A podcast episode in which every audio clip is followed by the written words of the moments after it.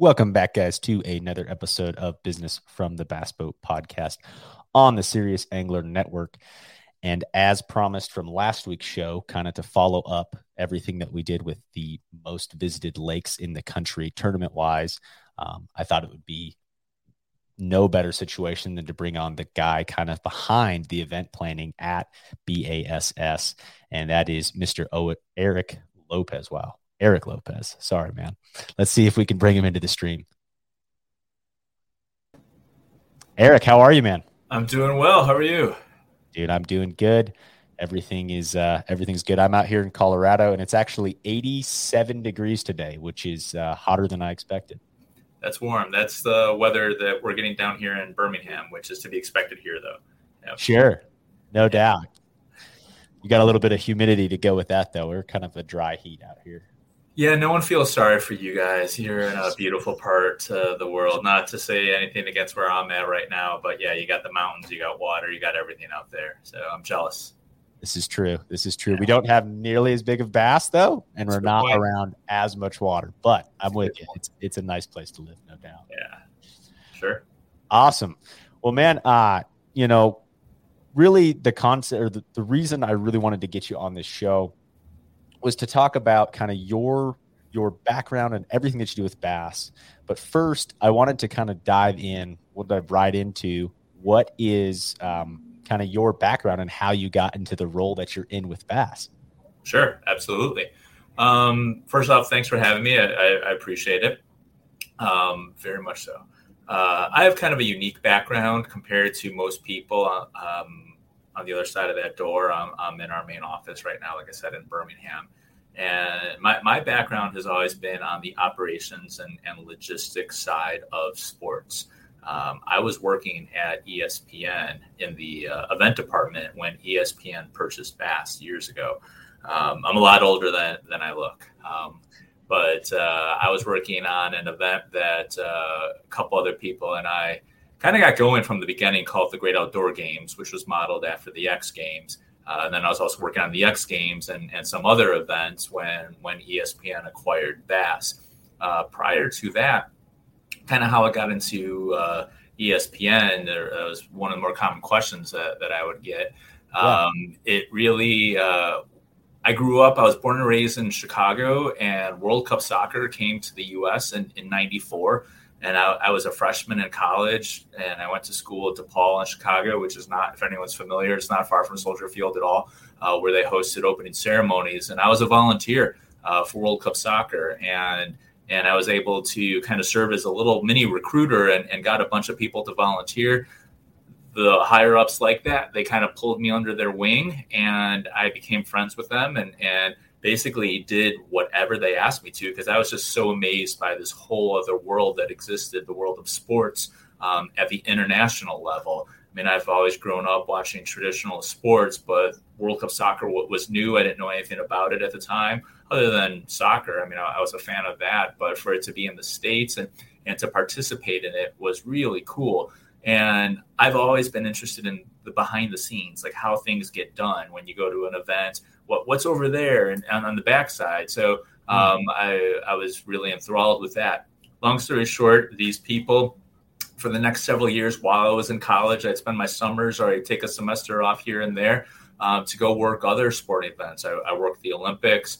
Um, I worked uh, a bunch of uh, different events like that, and I really thought that that was the, the path that I was going to go down. Turner Sports, so I worked with them on an event called the Goodwill Games um, that used to travel around the world. And, and I really thought, like I said, that that was the, the path that I was establishing for myself. Mm-hmm. Uh, and then when I was uh, up in Lake Placid working on the Winter Goodwill Games, um, ESPN was also in town getting ready to do a one time event called the Great Outdoor Games. And they asked me to be involved through mutual connections that I met at the Olympics.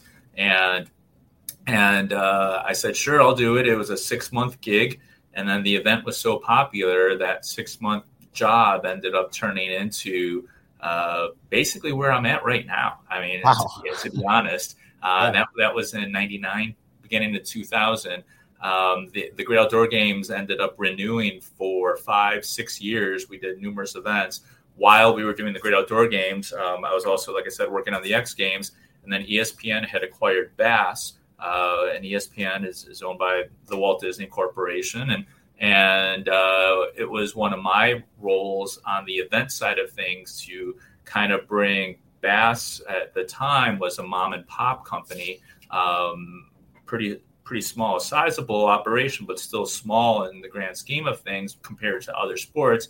To kind of bring it up to speed from an event standpoint and, and really take it to that next level. Uh, from a filming standpoint, ESPN really um, elevated the sport and brought it to the masses where it was always on TV, but you kind of had to seek it out. Then all of a sudden it, it was there for people who weren't familiar with the sport. And that ended up attracting millions and millions of new viewers. So obviously, with all these additional people and, and attracting new fans, we needed to come up with a game plan.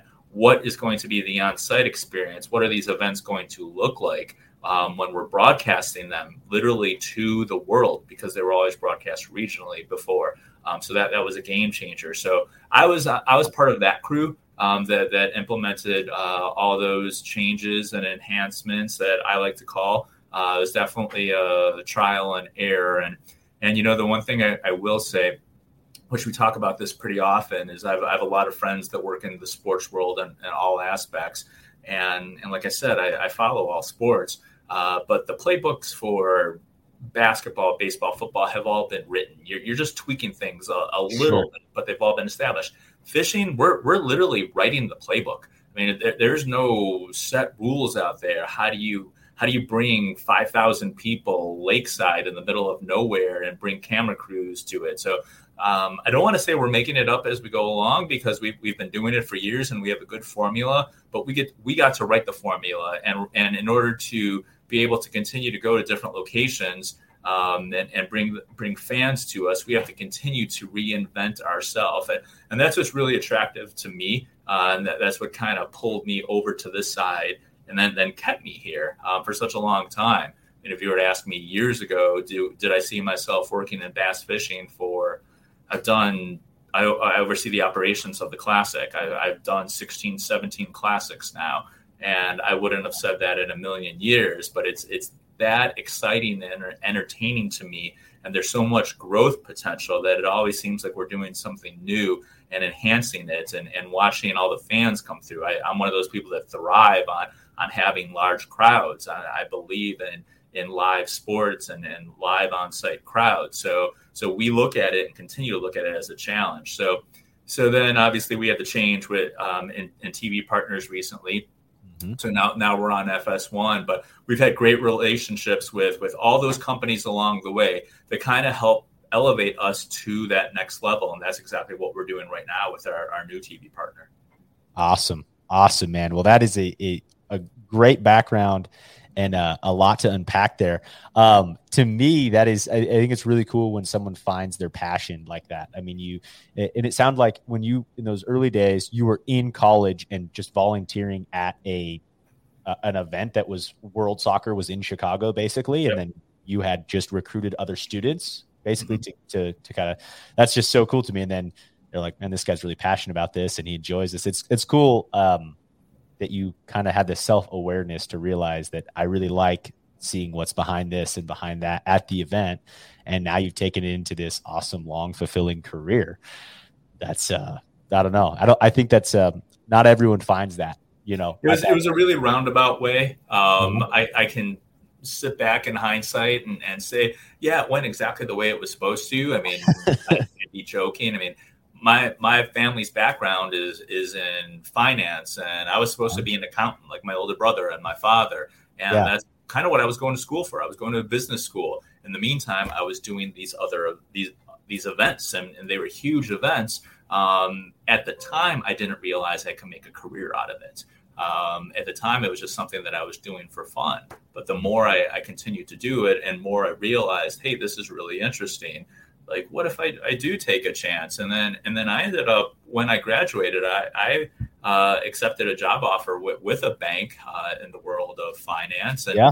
and then someone who i had worked with along the way got wind of that and, and basically said we're about to lose eric to the banking world. And he called me and made me an offer to go work at the, the special olympic world games they move around the world every four years, just like uh-huh. the Olympics, and they're the same size of the Olympics in terms of uh, the number of athletes and, and competitions. They differ in the size of the, the number of attendees, uh, but sure. televised as, as, well. And and he was doing that. That was in the U.S. at the time in North Carolina. And okay. he's like, what are, what are these companies offering you? And I basically gave him this package. He's like, that's awesome.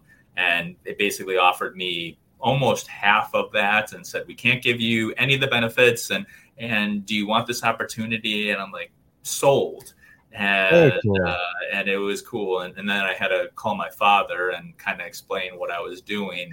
And, like, well, you're you're on your own, son. And yeah, good luck. This far, but uh, I can't help you.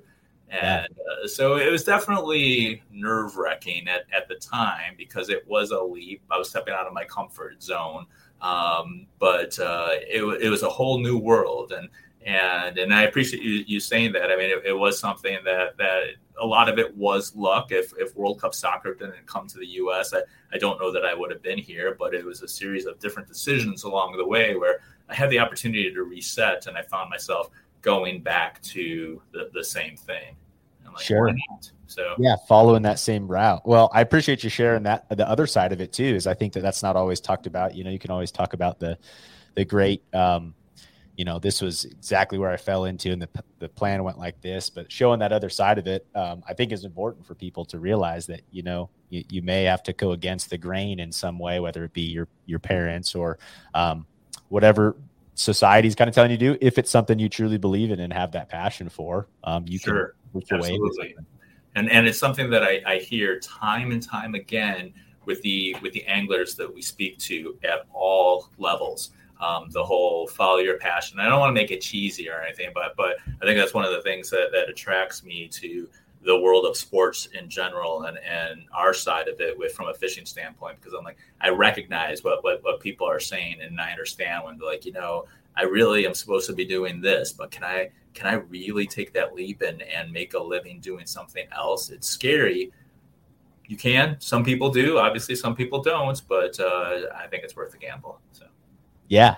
Well, it's it, and that's uh, I saw something the other day that was like, why do kids um, like athletes so much, professional athletes? And it's because like a, a big portion of it was like this: these people followed their dreams. I mean, it, they did everything they could to get their dream done. You know? Right, right, absolutely, and and that's important. And I, I think it's equally important to recognize at the end of the day, it's still a job, and I'll, I'll get and, and I'm sure you do. People say you they use the phrase when they meet you, you get to do this. I can't believe you get to do this.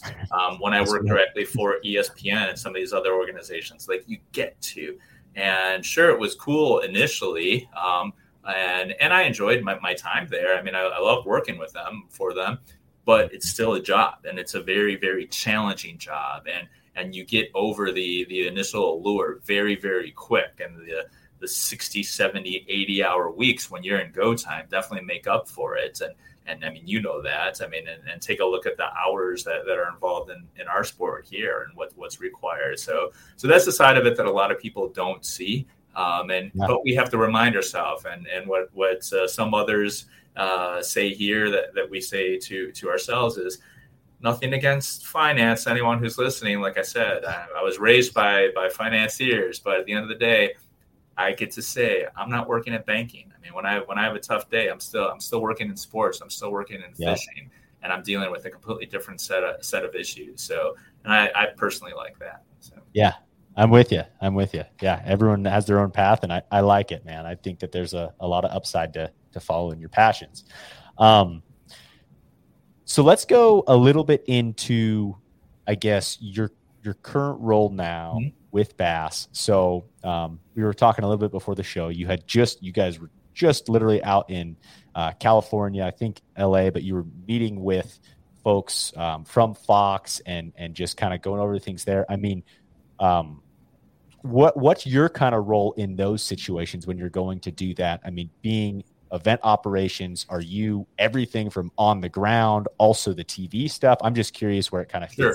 Fox. Absolutely yeah, again, there, there's no norm for how a fishing organization is set up. So we, we, we've really modeled ourselves off of what other uh, leagues do. Um, mm-hmm. Bass is unique in the sense that we're a true multimedia company, meaning that we have the event operations, which is me, and I'll get into that. Uh, uh, but then the, the, website, and then our television studios where we film our shows in, in Little Rock, um, and then the magazine. We have all that in house, and there's not a whole lot of companies that that have all those elements in house. So, gotcha. The event operations portion of my job require or involves really the the execution, um, the logistics of the the Bassmaster Classic and the Bassmaster Elite Series.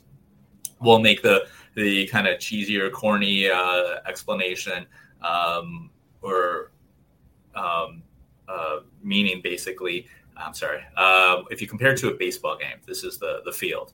Yep. You have the baselines. Anything that takes place in those baselines, rules, regulations, competition. For us, making sure that there's a, um, the, the the right body of water, uh, that there's a the right list of anglers, um, that, that, there's all, all, the rules in place. Everything that our tournament department manages, they take care of what happens within those baselines, okay. uh, your field of play. Anything that's outside those baselines, for the most part, falls under um, one of my umbrellas, um, making sure that there is a stadium. In our case, with the exception of the Classic for the Elite Series, we build the stadium.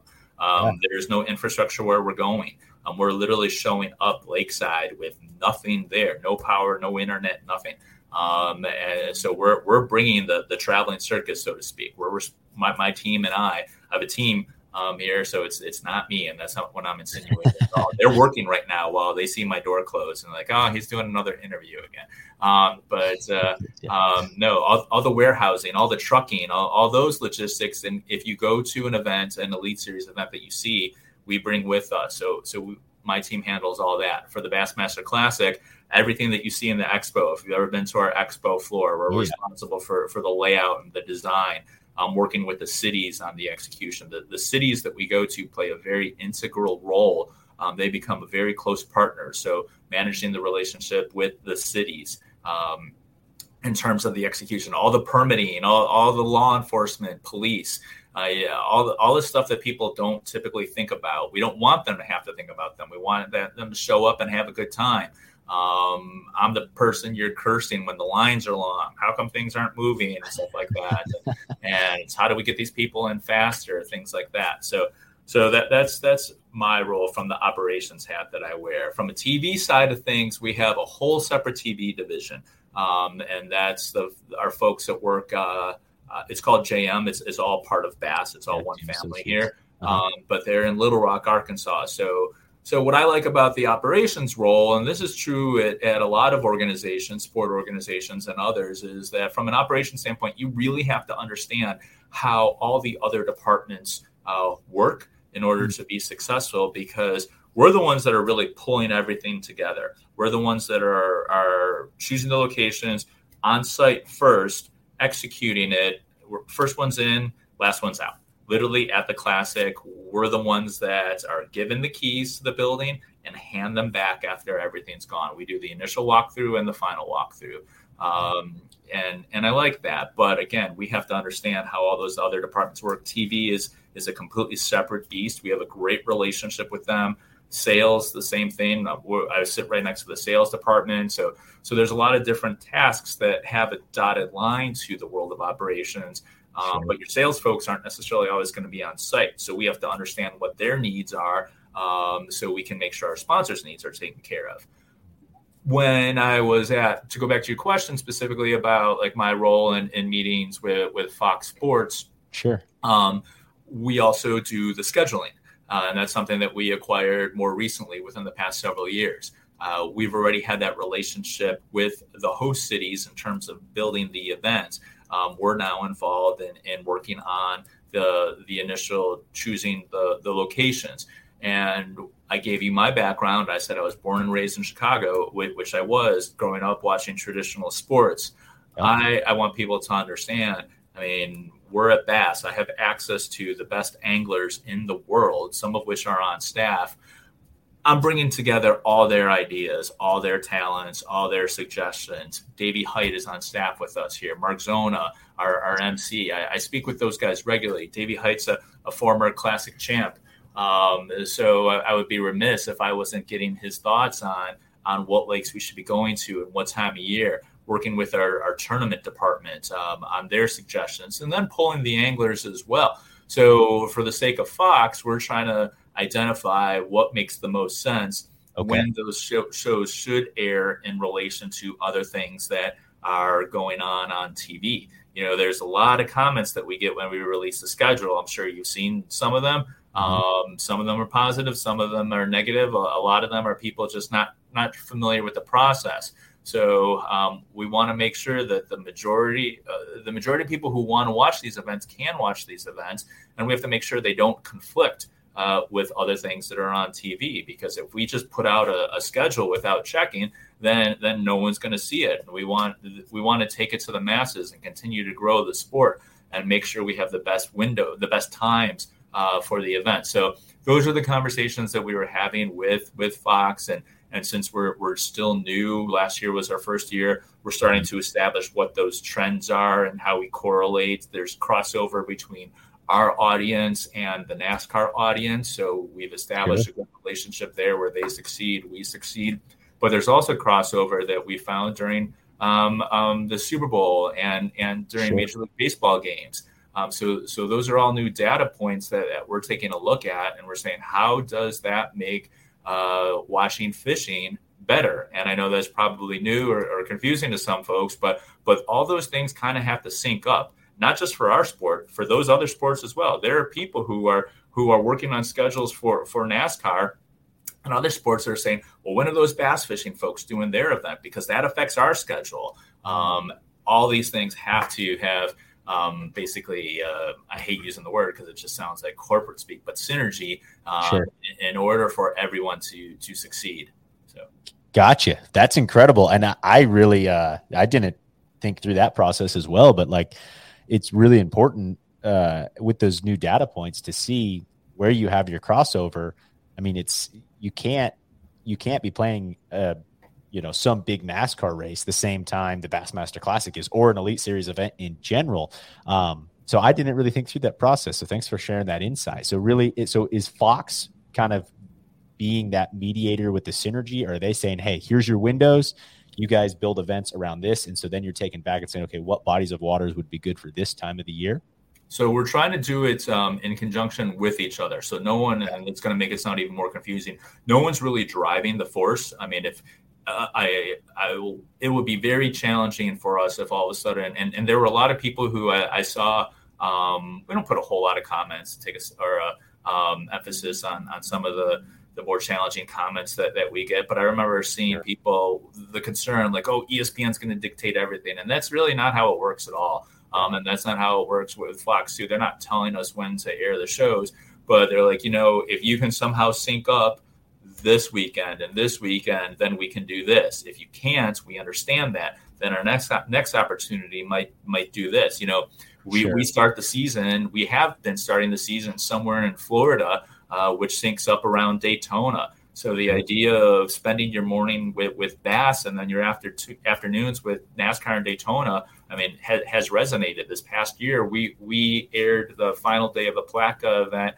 um, the the morning of the Super Bowl, and that did very very well. Um, and, and, and Fox liked it. We liked it. Um, I'd like to think the Super Bowl liked it, but uh, I, like it. it sounds cool to say it out loud. Yeah. Um, but uh, yeah, it, it went it, it went very well, and and people have specific viewing habits that that they have all that data for. So so again, we would be silly if we weren't tapping into that. And the last Absolutely. thing we want to do is just say, hey, when can we show the shows? Give us the windows. We're, we're grateful to have a partner to say, okay, let's try to work with each other as much as we possibly can, so everyone succeeds. Bowling is another event that that we learned over there's a strong crossover. And it's not necessarily people who like to bowl, like to fish. Sure. I mean, we, we get that, but it's also people who enjoy watching bowling. And we're also talking about the different technology that's involved in the sport when we have conversations with them. It's like, you know, we're using these, um, this type of uh, device, whatever it is, drone shots so over in this sport.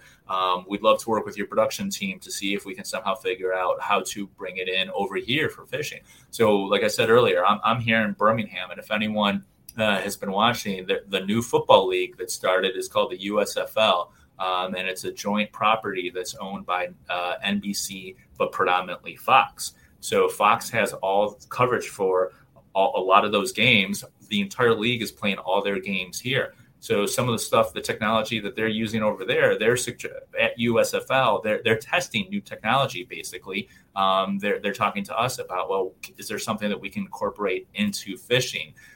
And as the governing body, um, the, the, the protectors of the sport, we're, we're well aware that we have to be very careful, not just to say, hey, yeah, that sounds cool. Let's do this. Let's do this. Um, there's a lot of stuff that we're going to say no to because we have to make sure that, that we're still uh, providing at the end of the day um, that component that attracts the majority of people, if not all people, to fishing. That it's something that that anyone can go out there and do, and you're and it, it, it can be can be relaxing, but could also be very tense. Um, it, it, needs to be all things to all people. We're not going to just send it in in one particular direction and, and just throw fireworks and all these crazy things at it. Um, that maybe maybe there's room for it somewhere, but not everywhere. And, and that's something, again, that, that's because we are the keepers of the sport. We, we need to make sure that we continue to appeal to our, the purists, our true fans, the fans that have been with us, um, who are, are well into their, their older years and have been with us since they were kids, to the kids, youth. So it's like, how do you appeal to all those audiences? You can't be all things all the time. So you can be bits and pieces along the way. So we want to have those that new technology at certain instances, the video games, things like that. But it, none of it's going to be completely in your face um, because we still have to make sure that the the portion of our audience that might not be interested in video games is still interested in watching our shows. If that makes sense. Sure, sure. No, that absolutely does. Um, I, I, I mean, to me, I guess the other thing I got to thinking through in your first comments there, talking about the allure to bass fishing for you being that it was still, I mean, in its beginning stages, relatively speaking, from a sports thing. That's what makes it so cool with with all of the different TV aspects to me and the new technology.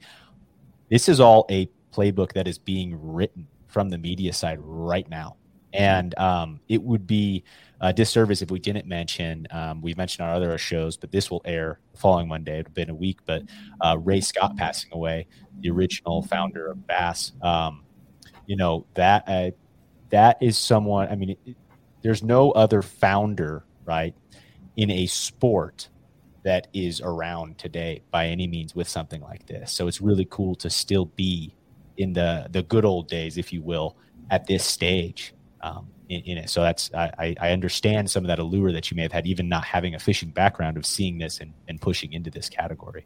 Sure, absolutely, and, and that's a great point. Yeah, the the news hit us hard here um, when when we found out, um, and and I knew Ray uh, personally, and and I'm one of the people that have put him on stages over the years at, at our events, and and, and had a great relationship with him. And and right now we're we're in the process of trying to figure out how to continue to honor his legacy um, with us. And, and, actually, as a quick aside, um, where I was earlier this morning was driving down to Montgomery uh, to get one of his famous uh, fringe jackets and his Stetson. Wow. We have an elite next week and I want to come up. We want to come up with a way to to honor him. So we're going to do something with, with his clothes, and and right away his foundation said, yeah, absolutely. So they loaned that to us for for the next year. So we're going to display that. But but uh, I was talking to uh, uh, James Hall, who oversees our magazine, just uh, mm-hmm. a couple days ago about this, and and Ray Ray was PT Barnum. I mean, he he literally was, and and he predates me in in terms of when he was involved with the operations of, of Bass and and the the classic. But uh, we have pictures of him entering the the classic arena on an elephant, and I've heard that story many many times. And one time he descended from a spaceship that was built, and oh and, and, I love those things, and and that's one of the things that that I think is important. And he had that vision um, to be able to say, hey, you know what. Um, it, I mean, going back to baseball, if you build it, will they come? And it's like, yeah. well, you have to give them a reason to come. And, and, that's something that that he definitely believed in, and, and the fanfare. So we love the fanfare, and, and, that was where I'm like, you know, there there is a role for for someone with my background at, at Bass, and and when I first heard about the classic before I, I had even seen it, I was I was very curious. I'm like, uh, my background is producing events and fanfare and spectacle and things like that, and what place does that have in bass fishing? And then my boss said, you have to come down. The first classic that I went to and witnessed was in Birmingham. And uh, I came down and I saw it. I'm like, all right, I get it. And I'm like, if I could be wowed by this, anyone can. So I'm like, sign me up. I'm on board. Know? No, man, it's such a cool atmosphere. Um, a couple classes classics I've attended have just been uh, incredible, and uh, and uh, it's great to hear that that is all um, designed by you. I mean, that fanfare side, I think, is is something that I thought maybe a little bit was like, okay, you know, especially during the COVID time and that kind of a thing. How much of this, and with how good TV coverage is, how much of this is it? Are we really going to have a a push from fans to get there and go? And immediately during after COVID, that all that situation um, goes away when you get to the classic. You're like, okay, this like I don't I love watching it live. I love watching the event sitting on my couch, but this experience is just incredible. You know, the whole the whole atmosphere. Well, we appreciate you hearing that or saying that. I mean, yeah. Yeah. Um, well, let's get into a little bit back back towards the event planning and the scheduling side of things. Um, so, how far out are you generally aware and obviously you know anglers don't know for for a long time and that kind of a thing but like i mean the 2023 schedule so we're about halfway through the elite series season right now. Are you already pretty locked in for 2023 uh, or is it like all right i got to kind of figure some more stuff out or are you not even close? Where does that kind of stand for you on an annual basis? Um you mentioned covid a little bit ago and that's mm-hmm. really changed everything for everyone. Okay. Uh, and and we, and when I say we, I'm referring to people in, in the sports world um, in general, all sports uh, and and events. Um, I'm sorry, it may have gotten a little dark. My I have a motion sensor light, and so still, I don't know if it's. If you okay. it, you still look great, but it, all good. Yeah.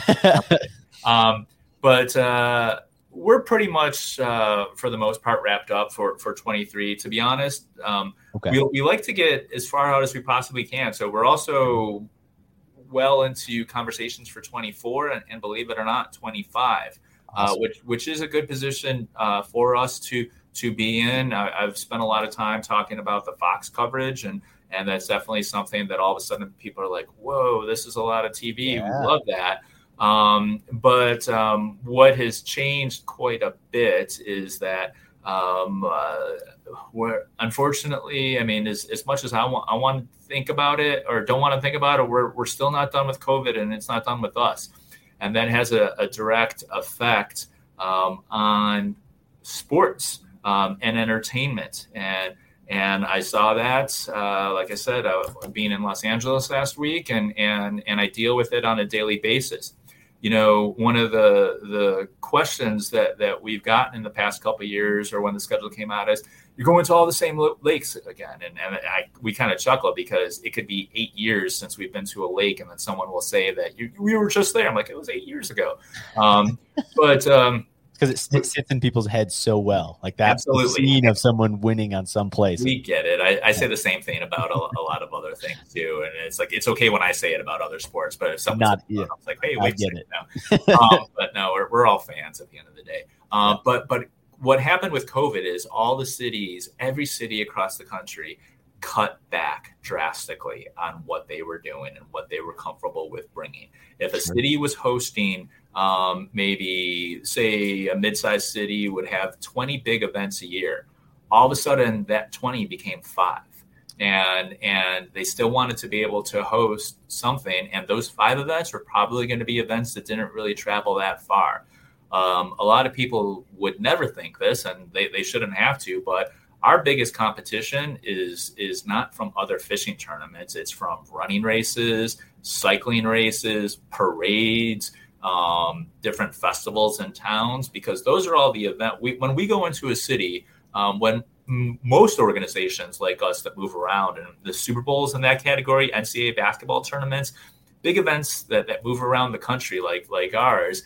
Um, you always have to work with either a, a, local chamber of commerce or a tourism bureau. You have to have a host, basically, someone who is your, your feet on the ground, um, someone who who is looking for the advertising, obviously, of the events. Um, and and those are the ones that, that bring events like ours to the city. Um, we can't just show up in a location. That's another thing. Why don't you guys just go here? It's like give us a contact and, and we'll see if we can, but we need a contact there. Sure. So all these contacts um, all of a sudden said, you know, we're we host 20, we're only going to host five, and of these five, we want to only bring in the people who we have our strongest relationships with, or are a proven commodity, or don't have to travel. So it makes sense when when you think about what's happened like the, the past year or so because the schedule's made a year in advance we were heavily in the south southeast. A yep. couple northern locations um, but that's exactly what was happening in the south southeast early you know bass is a proven commodity down here. They said yeah you know how many cities that we went to this past last year and this this year that have said you know we said no to 70% of our other events but we brought you in. Wow. So we were grateful for that. Sure. Um, but when we're having conversations with cities maybe in northern or or a little bit to the west of us, the same thing where we potentially are some of those events that are, are being cut uh, because budgets are cut. I mean, it, it's not easy to put on an event like ours. I mean, the, the payoff is definitely there, uh, but on, on, the forefront, I mean, budgets were cut, the infrastructure isn't there, staffs were laid off, so they don't have the ability to host an event. I mean, when when Elite Series shows up, from from before you get into the fans, spectator, or anglers. I mean, we're bringing about 50, 60 people just on our own, and we all have counterparts in the yeah. city that that have to have communications with people. How are we? Where are we going to put billboards up? How are we going to advertise the event? Um, who's going to get us all the stuff that we need? Um, are, are we going to be able to get forklifts to offload our trucks? Can we get our trucks there? The, the trucking crisis alone that a lot of people are familiar yeah. with. We have semis that we have to get around the country. So, so we were affected pretty hard by that, and that delayed a lot of the schedules. You saw some of the other organizations; their schedules didn't come out until later because cities were saying we're not 100% sure if we can bring you in. We won't know until later. So that really has ruled the, the past couple years. Now, a lot of that is starting to change, thankfully, uh, for the positive. So there are cities that that um, we're talking to um, that said, you know, I'm sorry I couldn't talk to you last year, but I want to talk. In order to get to the the nine Elite Series events, we'll have conversations with probably about 40 to 45 different. Wow. Um, wow, that's incredible. Yeah. And and you, and you have to, and and beyond that, we're staying in touch with a lot more cities just throughout the year. Um, so we handle within our little division here the, the elite series and the, the scheduling of the classics as well.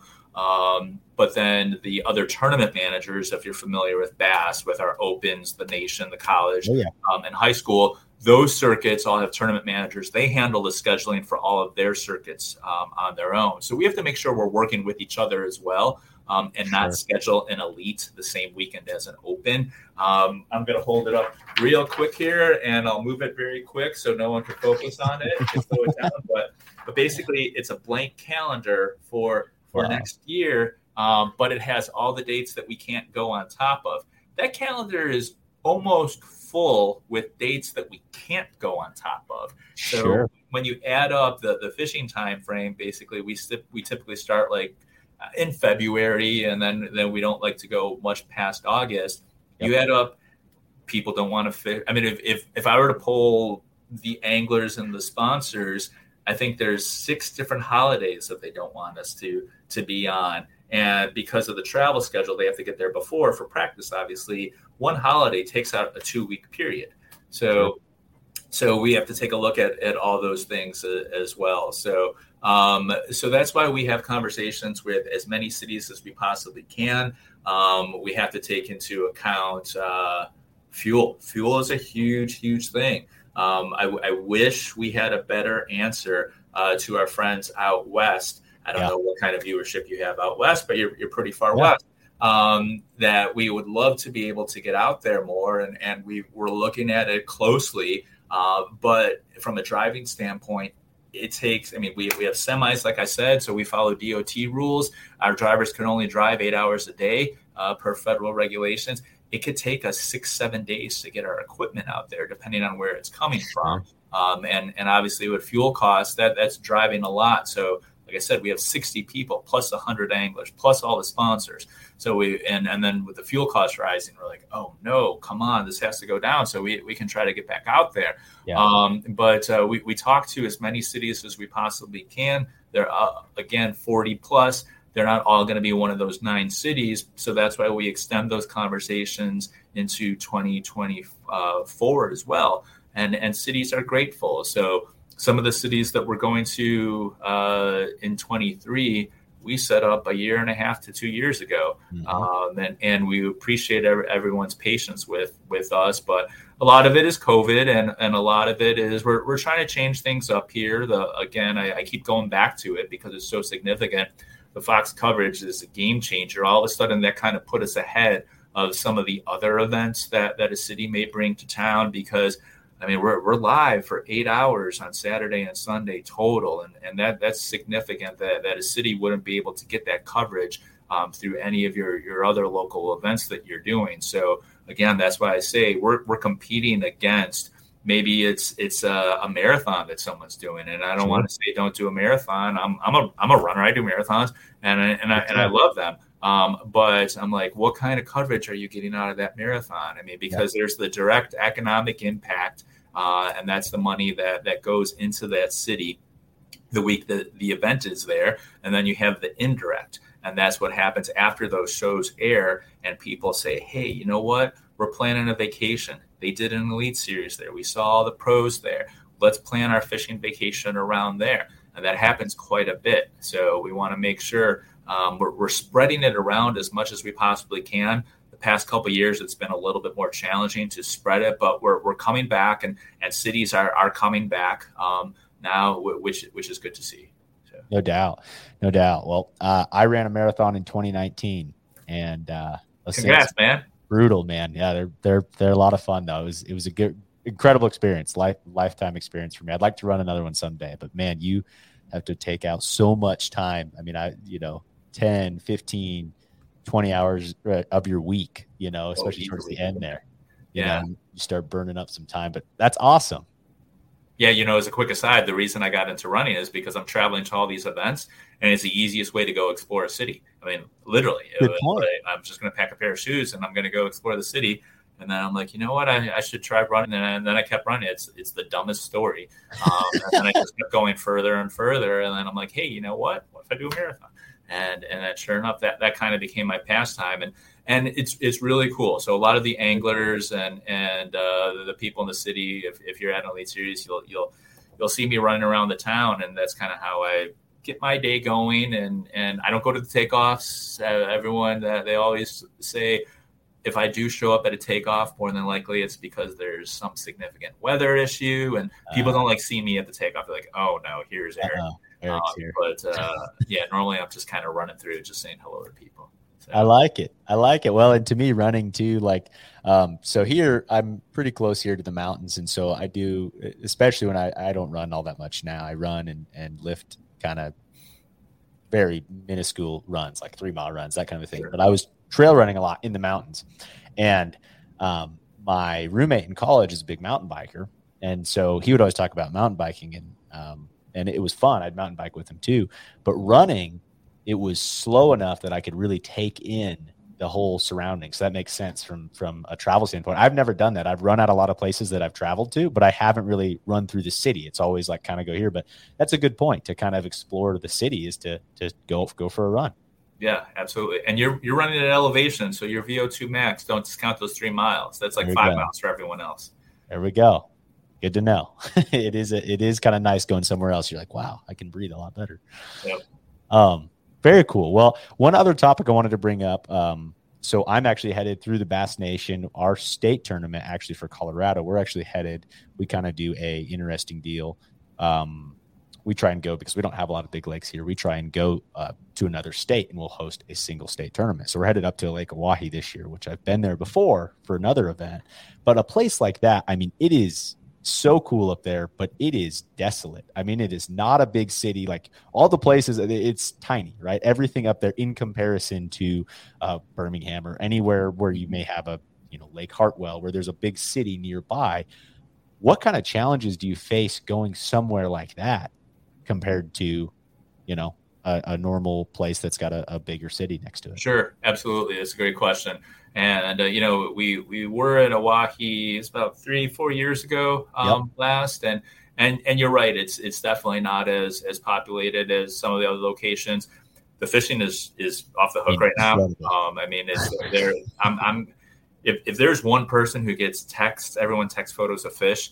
I get more photos of people catching fish on weekends. I bet you do. like, hey, you got to see, you got to see what we're catching. You got to see what you're catching. So the photos that I'm getting from people in Oahe, um, who somehow my, my cells tends to get passed around, it's just phenomenal what's happening out there. They're convinced we're going to get the state record, and they're talking century belts and, and things like that. So wow. it definitely can be challenging. Um, we, like I was saying a little bit earlier, just with with with getting different cities from different locations, it's important to mix it up um, for us. And and the, again, trying to be all things to all people. I mean, we we want to be able to appease uh, our, our fans that are watching at home on, on TV. We want to be able to to take care of the fans that are on site. When when we go to Orange, Texas, I mean, the the, the fishing there, um, it's it's not as as big as some of the other locations that we go to, yeah, yeah. Uh, but we are still having a great competition. Um, Trip Weldon, who just retired, my counterpart on the tournament side, will always say that the most compelling classic he has ever seen is the Pittsburgh Classic because it was mm-hmm. literally a game of ounces. Mm-hmm. And and you don't know who's going to win. No no one's going out there and it's it's not a runaway. There's no one, blowout yeah. Yeah one fish can change anything. So so we, we take that into mind. And then when we go to orange i mean we, we easily can have 15000 people there one day. I mean they're, they're building huge events. So where i'm going with that is just the diversity. Oahe represents that. That's a location that we've only been to once before um, and and they've been very interested in, in hosting us. And and uh, it's no secret they were a city that that was we were talking to to try to see if we could make this past year happen, and and it, we weren't able to to make it happen. So we're like, hey, you know what? We're committed. If you're committed to us, we're committed to you to make it happen. So so we were able to get them on on the 22 schedule. We were grateful. They were grateful. The anglers, I was really curious what they were going to say when when they were kind of pre fishing it, and and you know they always hold their opinions close to their hearts or they don't want to give too yeah. much away but but then they start showing the big photos and and i mean we, we saw some big fish from from those guys as well and and you know everyone's talking about what's it going to be like so um if you describe, I've heard a lot of people say, well, this is going to be our dark horse event. No one knows what to expect. You talk to the folks in Oahe, they're like, we know what to expect. We're going to catch monsters up here. Yeah. Um, but from an infrastructure standpoint, yeah, as long as there are hotels that are there, yeah. um, then and and there are um, there there's a casino there that, that we're taking over. Um, we're we're good because again we it took us a little bit, but we had to figure out how to bring which we call our, our, our traveling circus to anywhere. And when we say anywhere, anywhere, I mean we I mean, it, it would be nice if, if there was power that we can plug into, um, if there was a phone, a dedicated phone line um, that we sure. can. If, if, there's no internet service of any sort, then we can't show our, our live show. Mm-hmm. Um, if those if those um, infrastructure items are there, we'll plug into them. Uh, but if they're not there, we have to be prepared to to be a hundred percent remote and nimble, and and we we figured that mix out.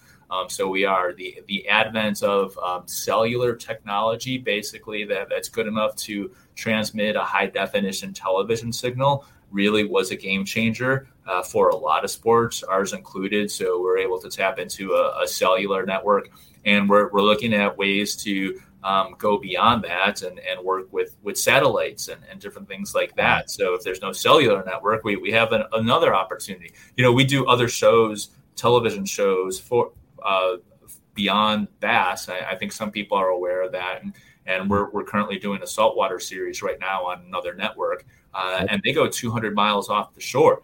And and there's no cellular service out there, so we're we're using these other events that we're doing to try to figure out ways to improve bass and, and what we're talking about here. So, well, I, that's a pattern that I keep hearing.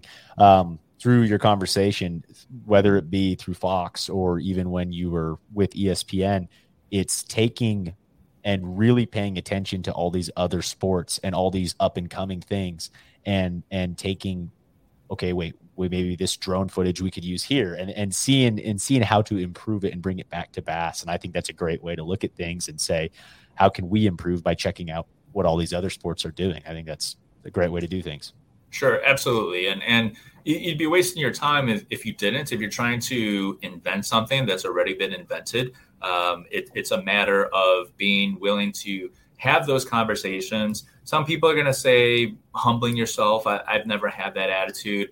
I was taught the way that, that I'm describing right now. It's like, yeah, let, let's look and see what everyone else is doing.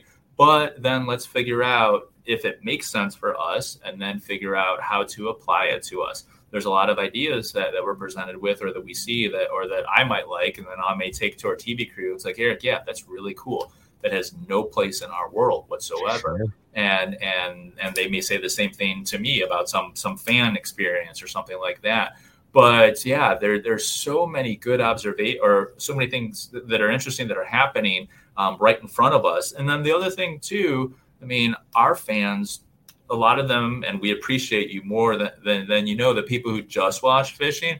But we're making the assumption that there are people that are also watching college football, college basketball, these other sports. So if they're seeing it somewhere, they may be able to resonate um, and better identify with it in, in our sport. When the anglers come up to the stage, there we have a walk-up song. I mean, what sport does that? Baseball does that. Yep. I mean, I mean that's no hidden secret. People like, wait, they have their own walk-up music like baseball, and I'm like, yes, I love when I hear people. yeah, exactly. They're making that correlation, and that's important to, like I said, those those new fans that they're they're making that that the correlation is is helping them stay just a little bit longer and, potentially get that much more interested in it. Wait a second, what else are you doing?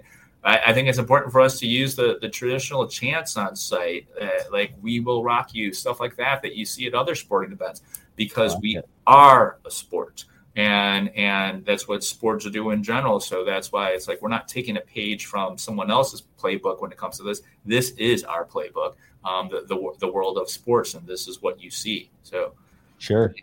Making that connection uh, for the viewer. That makes a lot of sense to me um, when you first came into bass when you saw bass fishing firsthand and you saw this this sport and everything with it w- were you blown away with these bass boats that go 75 miles an hour and all this stuff? Were you just like, holy moly, what are these guys doing? I mean, what were your initial thoughts right when that happened? Sure, absolutely. I was blown away. Um, yeah. I, and and I may have said it a little bit earlier. The the first event that that I saw was the classic, and I always use myself as an example with with people that are are new to the sport that we're talking to, whether it's a sponsor or a fan or or someone who's or a city, right? I mean, a city yeah. Uh, not a or representative. oh my goodness, yeah, we spend more. I, I spend more time on, Zoom, especially the past two years, literally on Zooms in front of county commissions and, and different boards. And the COVID year, I had to explain our events, and 95% of the people that we're talking to have no idea what, what our event is about. So, and what their resource they have right next to them, this lake. You know? Right, exactly. Yeah. And it's like, and, and, and helping them understand it. It's like, you know, we can help you secure statewide funding um, to be able to improve your your ramps and and your takeoff areas that that you will be able to make a direct correlation to more business and more tourism and we do that behind the scenes with a lot of cities but yeah it comes down to explaining that look at us as another way to drive um, your, your, economy. There's a lot of Dayton, Tennessee is a perfect example of a, a city that, that did yeah. that and used the economics of bass fishing to to um, help their town financially. Um, Sorry, but go yeah. back. That was a little bit of tangent there, but go back to your, your initial thoughts there of, of bass fishing or explain, explaining to all the different folks. Sure. Um, yeah, the classic was the first event that I saw, and and I use me as an example, saying if if I could be wowed by this, anyone can, because I saw a lot of those connections, and and I love when I'm talking to someone new because I've been involved in this for longer than some of our fans have been alive now, which is weird to say, um, but. Uh, um, I love when I hear people say all this for fishing, and I'm like, yeah, isn't it great? I mean, isn't it crazy? I mean, at the end of the day, it's crazy, and it it's like we're doing all this for fishing. It could be any sport, but yes, we're doing that, and it's important to do that. It's important to be able to. This is us justifying the lifestyle and, and making people feel good about their lifestyle choices, and and, and being part of the sport and, and the sport that they did with growing up, whether it was their great grandfather, their grandfather, or or they're picking it up for the first time. We we do an event every once in a while in Central Park in New York where we we take uh, we we just basically do casting. We were up there with Mike Iaconelli a couple years ago, and yeah. he was casting from his boat. And people don't believe me when I I say this. We have the footage on camera um, that we got on video. I mean, um, there were kids in tears that were so happy when they learned that they that they, they were launching basically a, a, fishing program in Central Park that they, that we were helping them launch, so they can go and cast and fish right there in their own neighborhood. And those are the types of things that, that we love doing and, and taking it to the masses.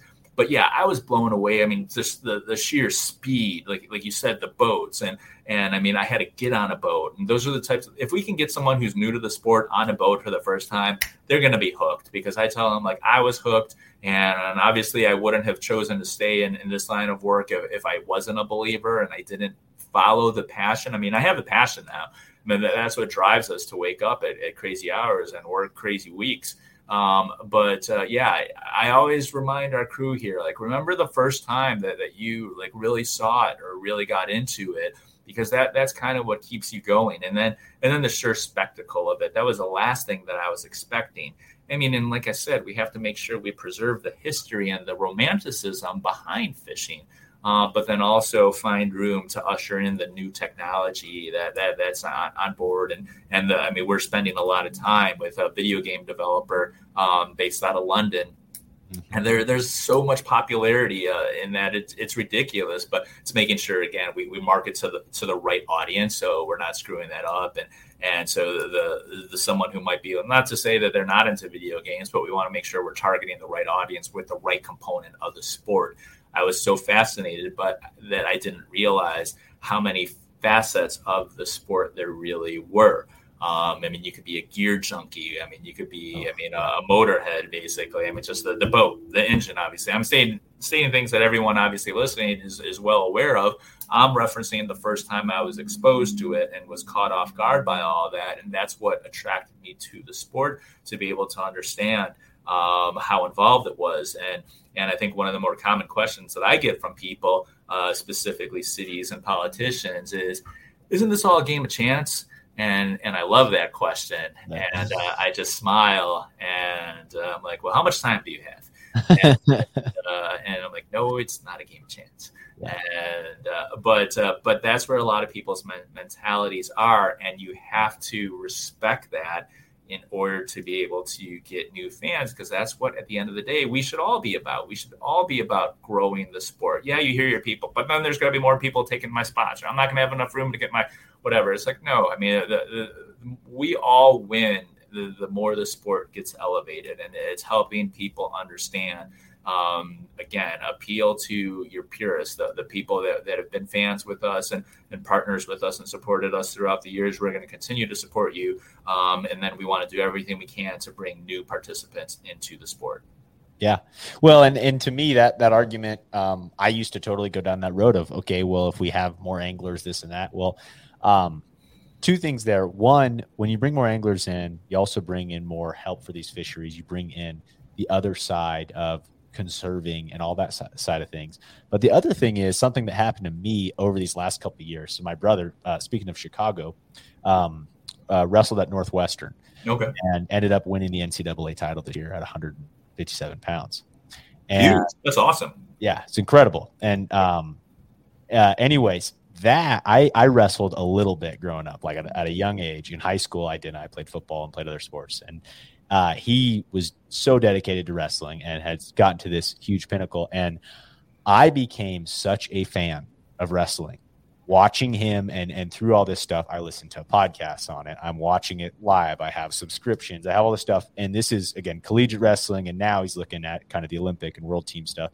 But I ha- I know all the players in it. I'm not a mm-hmm. wrestler at all. I'm I'm a fan of that sport completely, and I know the talk. I know all the ins and outs, but I don't do it right? So sure. I, that that kind of a thing to me, I think that there's room for that in the fishing world as well, of folks who are just very very interested in what is going on, but aren't necessarily going to go and buy a boat and go do this, or maybe they're going to fish at a pond or whatever it may be.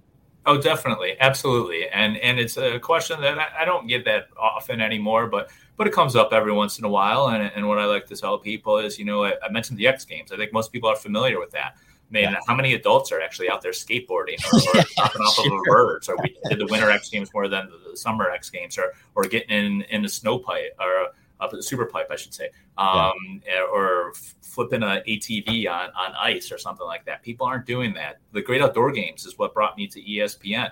That was all about timber sports. I never climbed a 70, 80 foot tall tree. I was fascinated with it. Um, yeah. and, and all the different events that, that we were doing. So, or professional soccer. I mean, uh, and, and things like that. Yeah, I played casually. Uh, but yeah, I mean, it's it's one of the, I don't play baseball. I, I mean, I, I was sure. I think the last time I, I swung a bat.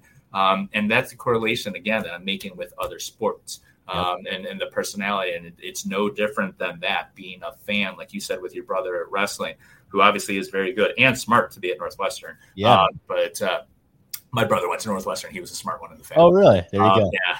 And uh, um, but uh, yeah, it's it's it's absolutely the same. And sometimes uh, because fishing is extremely participatory, it's it's a little more unique than, than a lot of other sports. I mean, it, it gets more compared to sometimes people say, well, like golf. Um, but there's tons sure. of people that watch golf. I don't really play golf, but I mean, I'll watch Masters. Yeah. I'll watch them. I'll watch the Masters. Yeah, absolutely. I mean, so so in those regards, it's it's it's very similar. And again, that's our our goal and our role to to like you know it's this is this is a traditional sport. It's it's just like all the other ones because, like you said, to your point, um, and, and I think what, what I was kind of leading into as well is that when when it grows from, from a conservation standpoint, I mean, those are all the things that I haven't even gone down that path. But yeah, we absolutely offset. So we have a full time conservation director on staff with us that that lobbies uh, on behalf of BASS, which is the over 500,000 members that we have, um, to preserve waterways and, and protect access rights. I mean, that that is his full time job. He's he's in front of some state legislation or, or in Washington, D.C., making sure that, that we have clean water, safe water, um, and, and that the fisheries are, are protected and continue to grow. Um, that that is very important, and, and we as a governing body have the absolute responsibility to make sure that we are taking the strong lead on this. Um, that's why we implemented uh, cleanups at, at lakeside cleanups at a lot of our events that we're going to be doing moving forward uh, we, and, and advertising. We've been doing a lot of that stuff behind the scenes, but we're like, we have to get that word out in order to grow that participation and get different companies. Um, like AFTCO is, is a great partner of ours in, in those cleanups, um, but doing more things like that. So it does get more visibility. Um, so beyond the, I mean, it was like, people are saying, yeah, absolutely. You just want to sell more gear. And it's like, we're not selling anything from our standpoint. But we have a magazine that, that we we hope people subscribe to. Um, but uh, our, our, sponsors are selling, and and but again, it's, it's promoting everything that goes with the sport. The sport, in our instance, is the, a lifestyle and it's a culture. So we we support the culture, the lifestyle uh, that that represents the world of fishing, specifically bass fishing.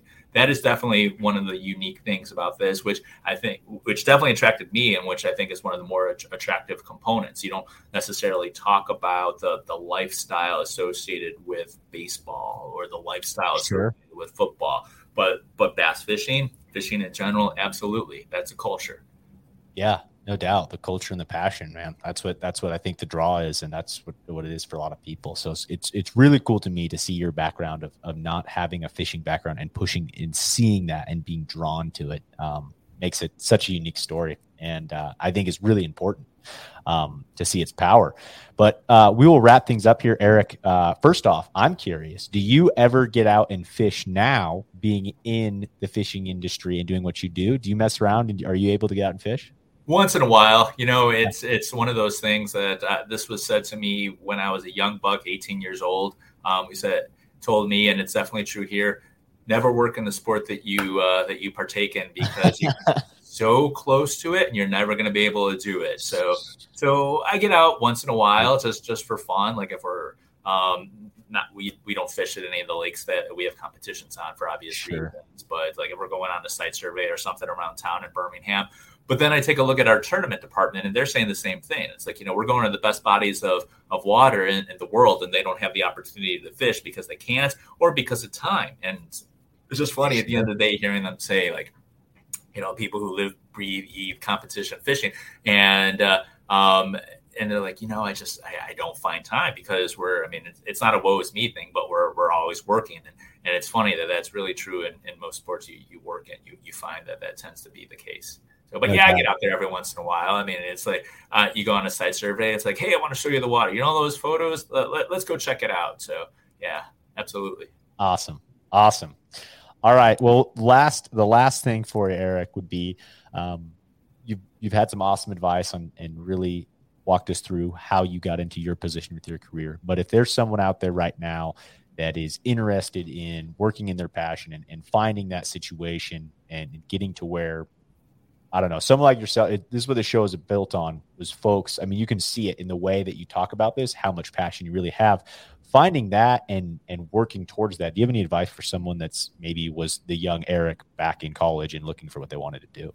Sure, absolutely. And and and like I said, um, at, at one point, I didn't realize while I was in it that that was going to be my career path. I, I was taking a semester off here and there every once in a while, or I was giving up my summers and then making up for it when I'd go back to school to finish on time.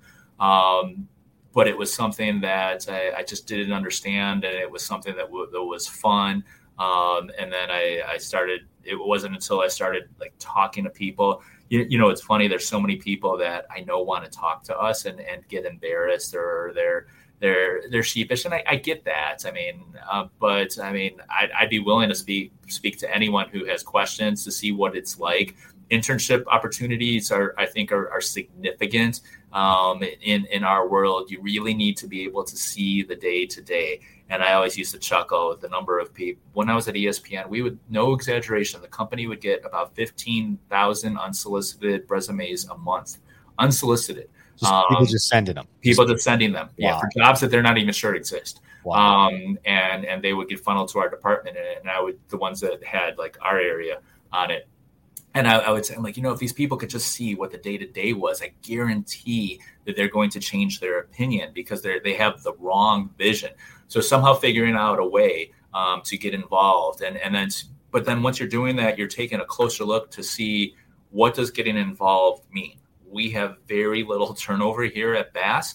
Um, I think we have a couple open positions now, which is very unusual. Uh, but there's very little turnover. But you don't need to work at Bass to be part of the industry. I mean, the people that are listening to your podcast, all the different sponsors. Um, there, there are so many different companies that we work with. I mean, so many companies that that they live, breathe, eat the sport as well and and they're they're as much a part of the bass fishing world as, as we are as as the league. So you might have to get a little creative about how you want to get into the sport. If it's like no i absolutely want to work for bass just using us as an example. I don't know if people sure. are but i absolutely want to work for bass and it's like, well, what about one of the sponsors that, that works alongside Bass or one of the, the, dominant companies that are out there? Look at it. Look at what you're doing. I mean, you're, yourself, you're, you're, finding that need um, that that wasn't there, and and I applaud you for doing something like this. I mean, th- this is a, a great idea, um, but it's it's definitely trial and error.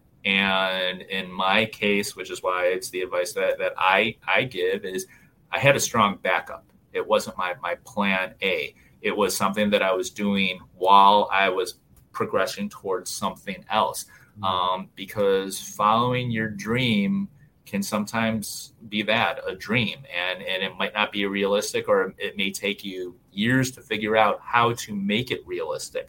I know a lot of people that were in the world of finance or other industries that mm-hmm. that were in their later years and said like I finally took that risk. I wish I did it sooner but they had families they had to feed and, and or, or anglers. We, we hear that from people all yeah. the time that it's like, you know, I want to be a professional angler. You mean gambler? Or and I'm like, no angler.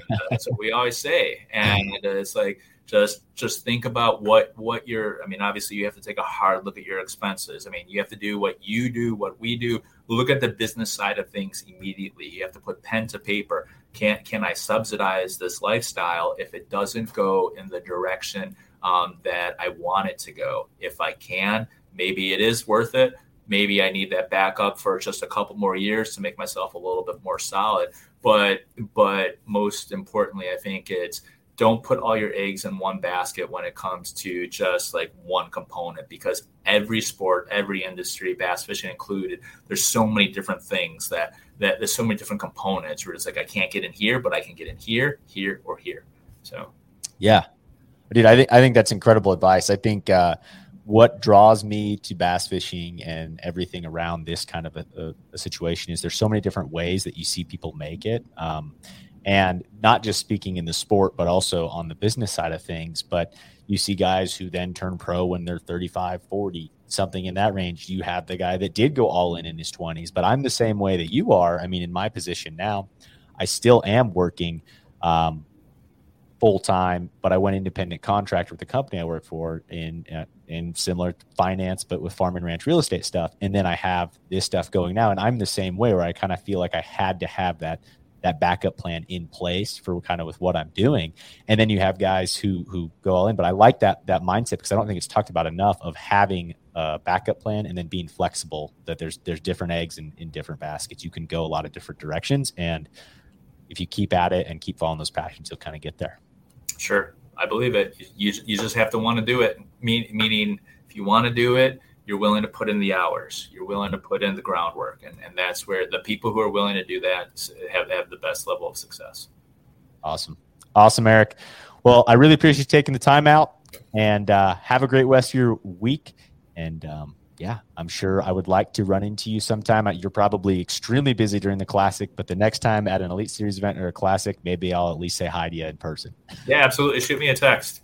Okay. It'd be great to meet you. Take care. Thank you. Awesome. Thanks for having me. Appreciate it. Absolutely. Thanks, Eric.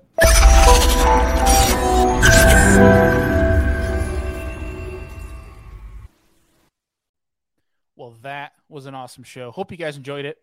If you can and your app allows it, please leave us a rating and review. It really helps us get seen more, which allows us to access more time and more variables to be able to bring to the show to make it better for you guys. So, hope you enjoyed it. And if you did and you liked some of the things we talked about in this episode and want to check out our show partners, all of that is in every single show description. You can click down there. It's got all of our discount codes, all of our links to our show partners where you guys can go and support the people that support this show and help us make this show happen. And of course, this show does not happen without you guys. You guys know we appreciate you.